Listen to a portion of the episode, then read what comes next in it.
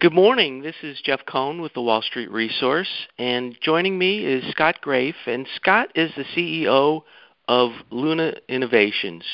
And I normally start out by asking uh, Scott, you know, tell, to tell us a little bit about the company, but I took a look at the chart, and uh, I was just wondering how long he's been involved with the company because um, I think it's only been a couple of years, and just coincidentally, the stock had gone sideways for about eight years, and in the last couple of years has has been heading up. And I just want to see um, if that's the case and if there's any correlation there. So uh, with that, um, Scott, good morning. Good morning. How are you? Good, good. So so how long have you been with the company? Am, am I right about that? No, well, actually, I I got involved with the company uh, in around 2000, so about nearly 20 years ago, as an outside investor, and uh, I invested in one of the spinoffs that the company had, and, and took a, a board seat, and joined the the company Luna Innovations in 2002, 2003 time frame as the CFO, and was the CFO when we went public in 2006. I think what you're picking up on is I took over the CEO role about three years ago um, at the company. So, you know, I've been around at the company for a while in, in a variety of, of positions, uh, CFO, COO, and, and head of strategy, but uh, the, took over the CEO job about three years ago. Okay, fair enough. Okay, with, with that out of the way, um, please tell us a little bit about the company. Sure. I mean, Luna Innovations is – uh, we describe ourselves as the a fiber optic-based test and measurement company. Uh, you know, we have two very distinct divisions, one that does kind of contract research and one that is based around fiber optics. And within that fiber optics, one of our, market verticals uses the fiber different than everyone thinks of fiber. Everyone thinks of fiber as transmitting data, which it does in, in one of the market verticals that we call our structural test or our sensing vertical, it uses that fiber as the sensor itself. So you can put that, that fiber everywhere on a structure and get feedback uh, on that structure. So think uh, as an example of that, really to get clear on that, think of the central nervous system in your body. If you bump your big toe, your mind tells you your big toe hurts not one of your toes, not pain from the waist down, or not somewhere in your body, specifically your big toe. That's the central nervous system in your body. We do that on structures like planes and, and, and automobiles, putting fiber everywhere so that you can detect things down to exactly where it's happening. So think about heat detection or fire suppression. You can know exactly where it is you know, the previous technology or today's technology, it tells you an area of the plane is increasing temperature. But by using our fiber optic, it provides that structure with that central nervous system, if you will. The other, the other market vertical that we're in using fiber is testing uh, the loss across different fibers. So this is very relevant in the 5G push, kind of that need for speed.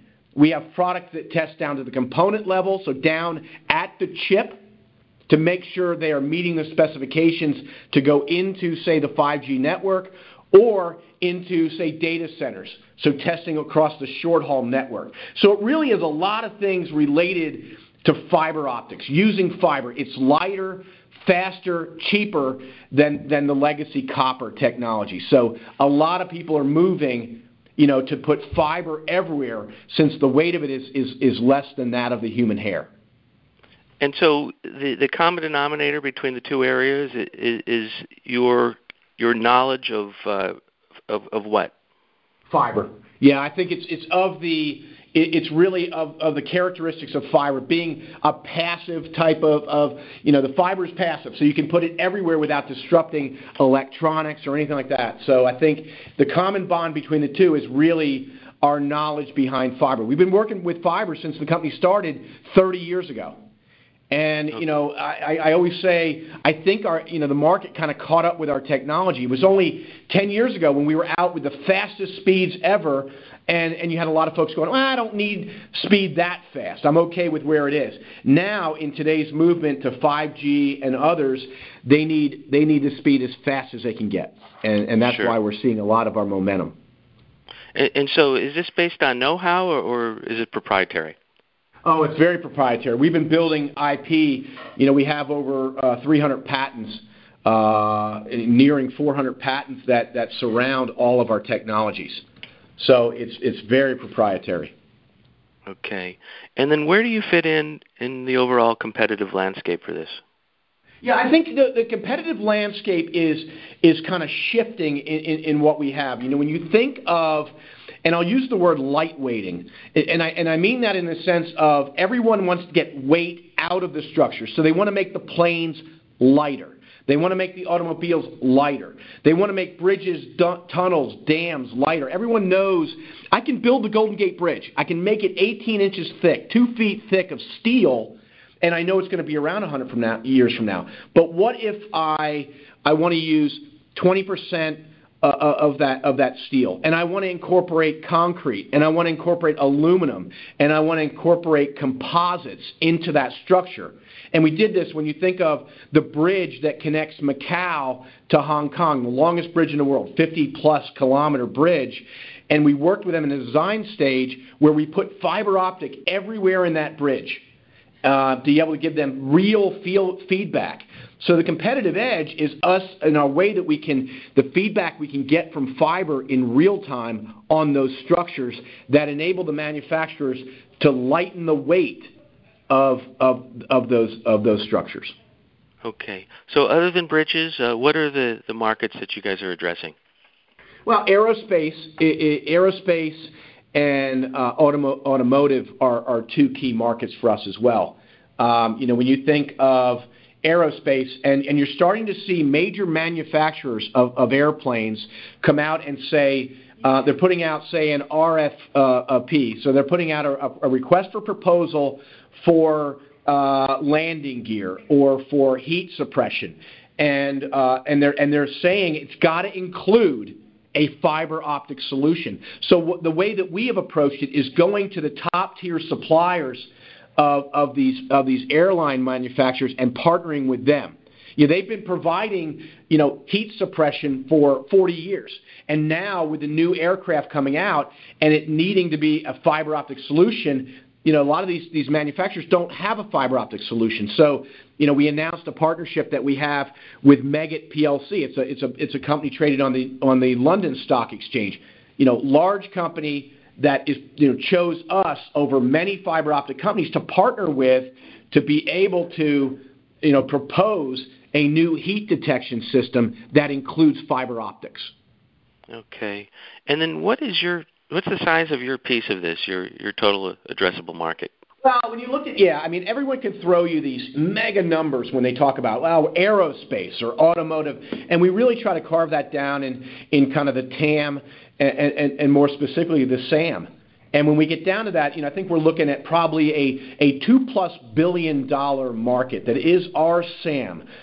Truly, the market that we address and we can service is probably a little over $2 billion, split between those two market verticals, split between what we provide on the communication test side, uh, you know, in, that movement to 5G, and what we provide on that uh, structural test or sensing side, using that fiber as a sensor, you know, probably more a million and a half to, you know, plus on that side and, uh, maybe a, a billion dollars on the other side. So I would say it's north of two billion dollars, uh, okay, the market that we're addressing. Pretty sizable. And and when Uh-huh. you ca- when you get business, are you competing on price or, or, or what are you doing to, to grab your piece of it? Yeah, it's really not price. It's it's going in and, and, and providing a solution. And and I think you know what we're doing is beating beating folks out on performance. So we have a product that using this fiber, think of that fiber again as your central nervous system. We have a product that goes out up to 50 meters. Um, and it goes eight different channels. So it can go eight different directions, 50 meters each channel. So the, the solution you're talking about there is for example, the wing of an aircraft in the manufacturing, and they're building that and they want to test the structure of that, or on automotive. So you have that market, and, that's a high resolution, a super high resolution product that gives them the speed and the resolution they need to evaluate that structure. And then the next product we have does exactly what that shorter range one does. It just does it across the long haul. So that's going out kilometers and think of that as going everywhere there is on an aircraft, on a new you know, uh, you know, commercial aircraft having fiber everywhere on that plane and being able to give the pilot real-time feedback of what's going on throughout the entire aircraft. So that is a high speed. Uh, they don't necessarily need the, the, the, super high resolution, but it's a high speed because you're going kilometers. You've got to get feedback very quickly on that bridge or that airplane. So, okay. you know, I think our competitive edge really is is the product that we have and, and the results that it gives. It's it's not about ASP. Gotcha. And then you mentioned one partnership. Um, do you have any other partners or strategic uh, relationships? Yeah, well, we talk, you know, and I've been I've been very public about our partnership with Meggitt on the sensing side, working in aircraft. They are the premier supplier to the Airbuses of the world, to Boeings of the world, to, major aircraft manufacturers. They're, you know, they're kind of best in class. And that's somewhat of an oligopoly. You know, it's controlled by a handful of folks, Meggitt being a, you know, a top tier supplier. So our partnership with them is critical in getting into into you know uh, customers that, would be very difficult for a company our size to get a meeting you know with the head of procurement at Airbus. But Meggitt meets with the head of procurement at Airbus all the time, or the head of procurement uh, of the new Dreamliner at Boeing. Well, Meggitt meets with them all the time. So by bringing us in with them as their partner, that's very critical. You know, the other partner that I talk about, the strategic partnership that we have, is, our partner Lockheed Martin. Um, in developing a handheld version of what we typically, you know, had for years. So we, for years, developed a, you know, a, piece of equipment that was rack mountable, that that was used by the, you know, the PhD double double E engineer, and it was a great product. But Lockheed said, I want a handheld product, battery operated, touch screen, uh, mil specs, which has an OtterBox around it. Military spec means you can drop it from eight feet and pick it up. It can get wet and it works. So a field deployable system that can go out on the tarmac and measure the plane rather than pulling it into the hangar. So we developed that system. They said, oh, by the way, also, I want it to be simple. I want it to have a red light, green light. A green go you know, a red no-go, is this system working? So fiber is everywhere in the aircraft, and they want to be able to plug that in out on the tarmac and have a mechanic or a mechanical engineer, you know, a technician, be able to gauge whether the fiber optic system in that plane, specifically the F-35, but it's applicable across all of their aircraft as you look at the F-22, the F-16, the C-130, you know, all those different planes that have fiber optics in them. So okay. those are two very important, and, and that's and that's a and that's an example of a partnership uh, in each of those two market verticals. One in that sensing vertical with Meggitt, and one in that in that communications test vertical with Lockheed Martin. Okay. Now the the field deployable product you mentioned that sounds important. Is that been launched, or, or where are you with that? Yeah, we we have sold. Uh, you know, a handful of those to Lockheed Martin, and it has passed all tests. So it is, it's quite frankly being launched. We had a soft launch, but the the press release and all that is launched uh, next week at a at a conference, uh, OFC, which is out in San Diego. It is the the optical uh, photonics conference. Of the year, and so we're, gonna we'll be officially releasing that at that show. Okay, and, then you know you made a couple acquisitions uh, are they fully digested, or, or where are you in that process?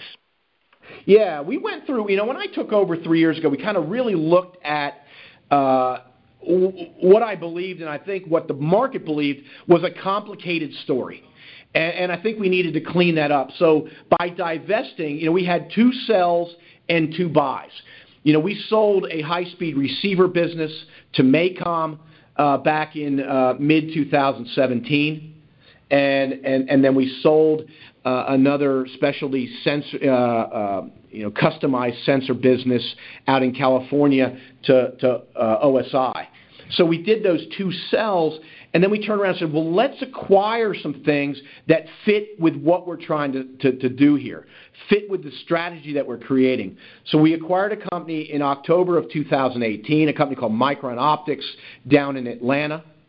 Um, and then we acquired a company out outside of LA in Chino in March of 2019. So we now are a year plus on both of those acquisitions. They are fully integrated into our business. They were real product line type businesses, so we were very interested in the product line. Uh, uh, a couple of those acquisitions came with top management.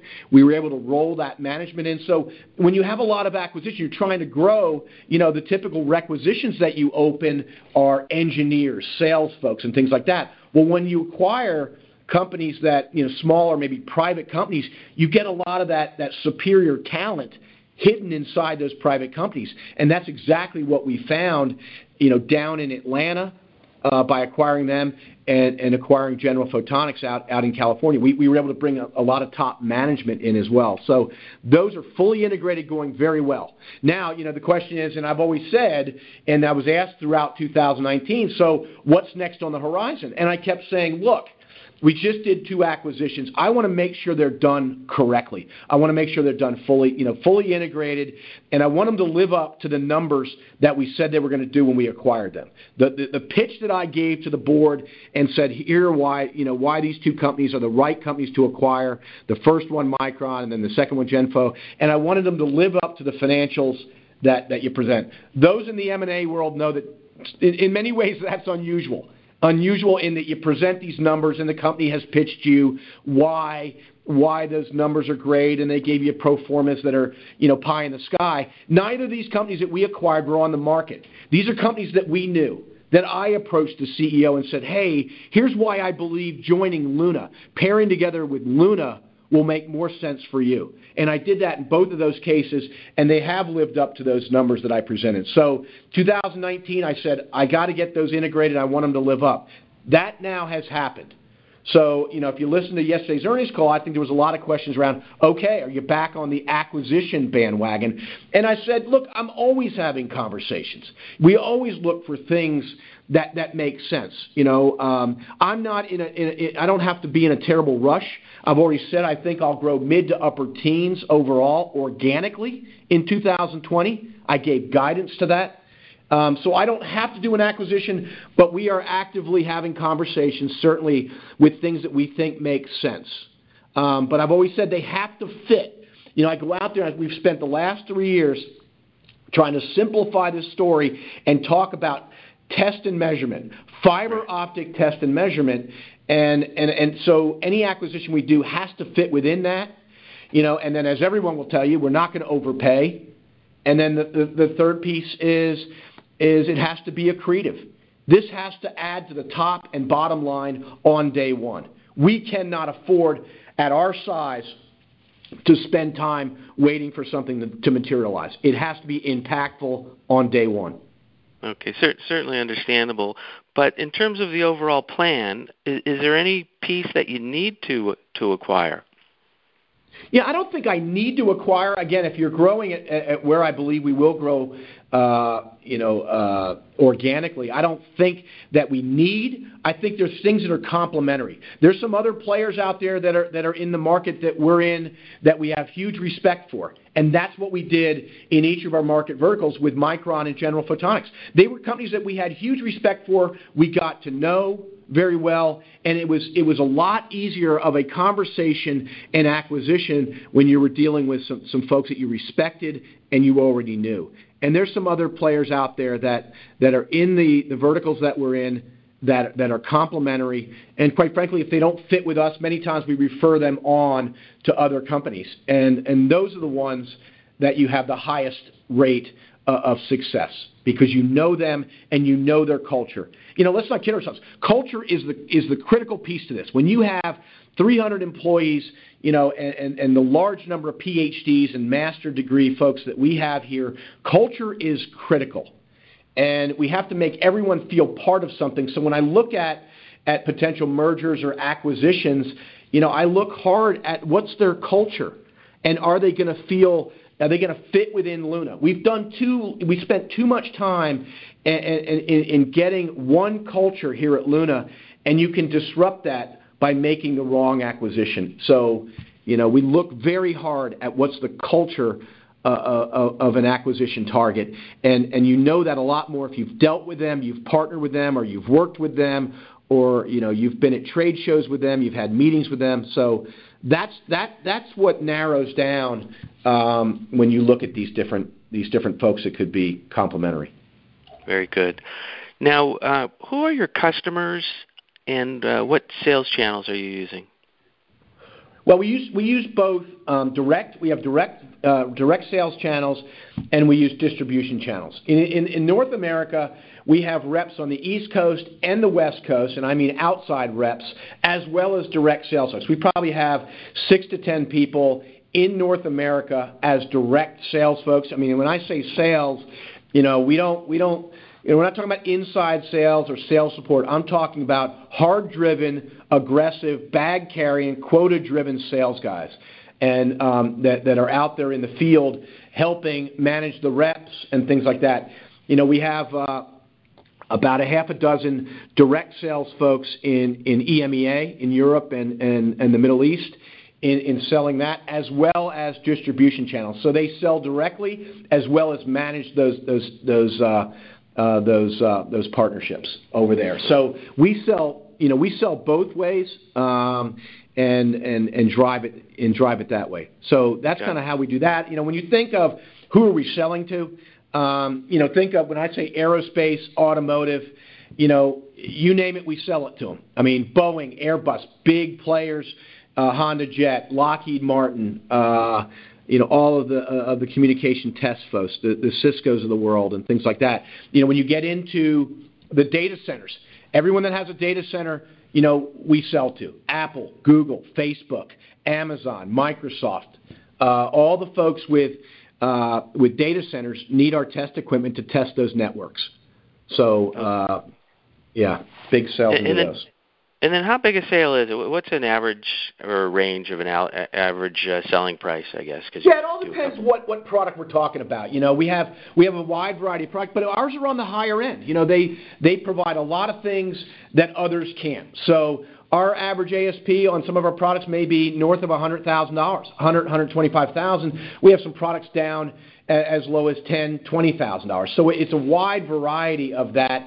And the folks that are down at ten, twenty, they may buy three, four, five of these things. If you're up over 100,000, they buy one or two. Um, your average order could be you know in the in you know nearing hundred thousand dollars on an average order. Now you know where we're driving this to, and that's where you know we talk about when you get specced into something.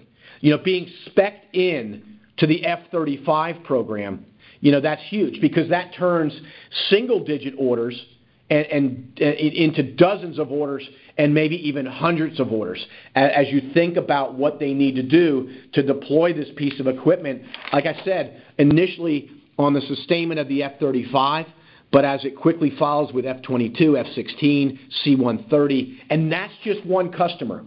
You know, we talked about on the call yesterday of taking this technology. This is our technology. It's commercially available technology that we can take everywhere.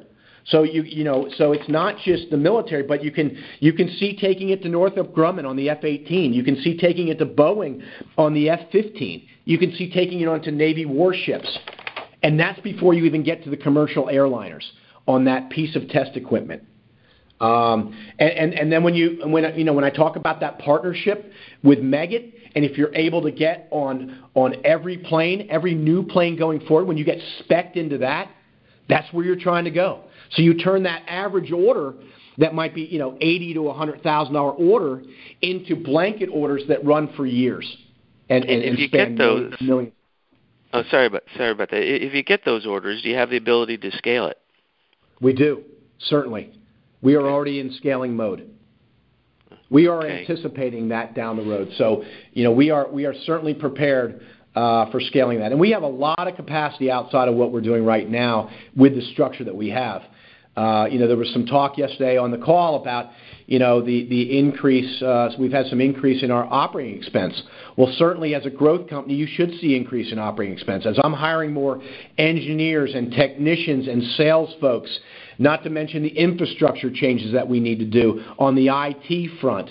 Uh, in, installing a new ERP system. Those are things when you when you go from, like you said, where we were three, four, five years ago to where we are now and where we're going, you've got to spend some money on infrastructure. You would expect that as a growth company to need to spend on that. So, And uh, so- we are preparing.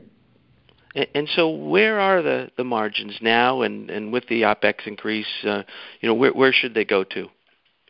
Yeah. uh, Well, you know, I think the gross margin, you know, we finished Q4 uh, with a 53% combined gross margin. Um, I think uh, that was a very uh, good quarter. Um, And, you know, I think we've talked about when you look at, uh, you know, kind of the the market, you know, I guided on revenue, and I gave $81 million-$84 million as my guidance on that. I guided on adjusted EBITDA, and I said adjusted EBITDA is $10 million-$12 million. So you can kind of back your way into that, into the margins. But I think, you know, we've we've kind of averaged, you know, in the high 40s, uh, low 50s on average, and we can see, we can, you know, we continue to see increase in that as we have growth in our products business, uh, over the contracts business. So Okay. And then the, the revenue model, what does that look like? Yeah, I mean, the revenue model is is is is built around fiber optics. You know, we are a a test equipment type company, so we build product and sell product. So the revenue model is out with sales folks in front of customers, uh, you know, with equipment that we believe is instrumental in where they're going.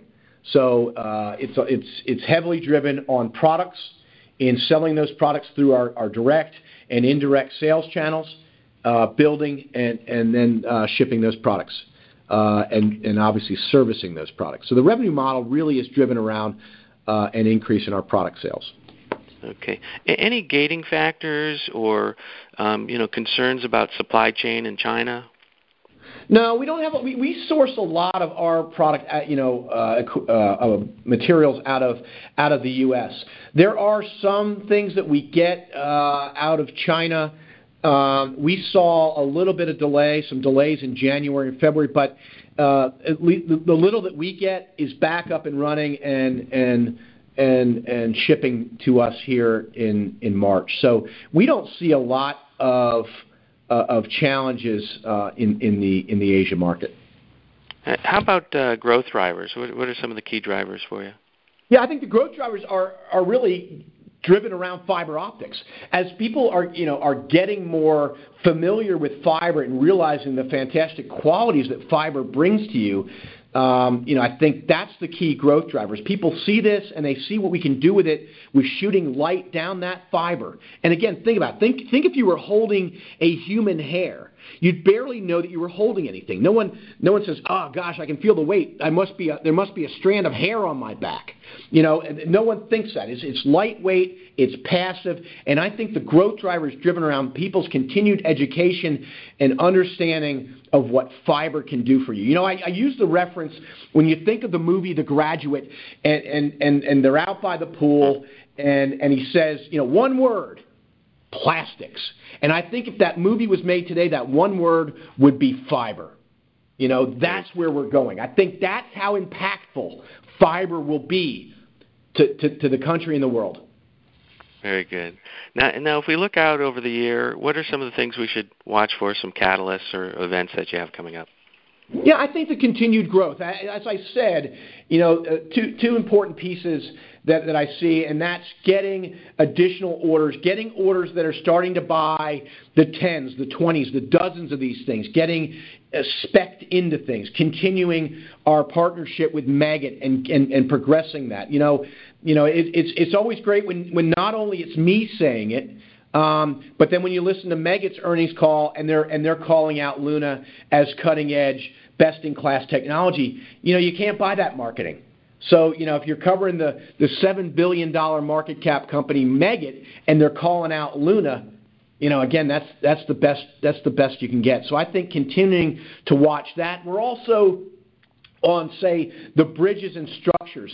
You know we're trying to be the, the, data gatherer. So you're not just putting the systems on these bridges, but you're also the gatherer of that data. So think about the, the municipality that buys our equipment for the bridge that they own in small town Hawaii, right? And, and you're, you're selling them the equipment Well, they don't understand necessarily the information coming off her, and they need it put into plain English for them to be able to react to to what that data is telling them. And what we're selling is not just that equipment, but the service to help them understand that. So what that turns into is kind of more of a recurring revenue stream that, that we expect to capture in working with that customer well beyond just the, the selling of that product. Very good. Well, before we go, is there anything uh, you want to leave us with, or um, tell us why no, really you believe Luna is a great no, place really to put money? Yeah, I really appreciate uh, the time with you. I think, look, I think we're in attractive markets. there's no doubt. I mean, when you think about, again, I use that word lightweighting, lighting, lighting the weight of structures. I mean, I don't think tomorrow we're going to wake up and they're going to go, you know what, let's go back to heavy steel. Let's just make all cars all steel, real heavy, steel bumper. I don't think that's happening. And also on the other side, on the communications test side, I don't think someone's waking up tomorrow and going, you know what, 3G was fast enough. Yeah, it buffers a little bit, but I can live with buffering. I don't think that's going to happen. So I think we're only going to making it lighter in weight and we're going to faster speeds. Because it's not about you and I um, pulling up our phone and watching Netflix. Infrastructure is built around the, that need for speed.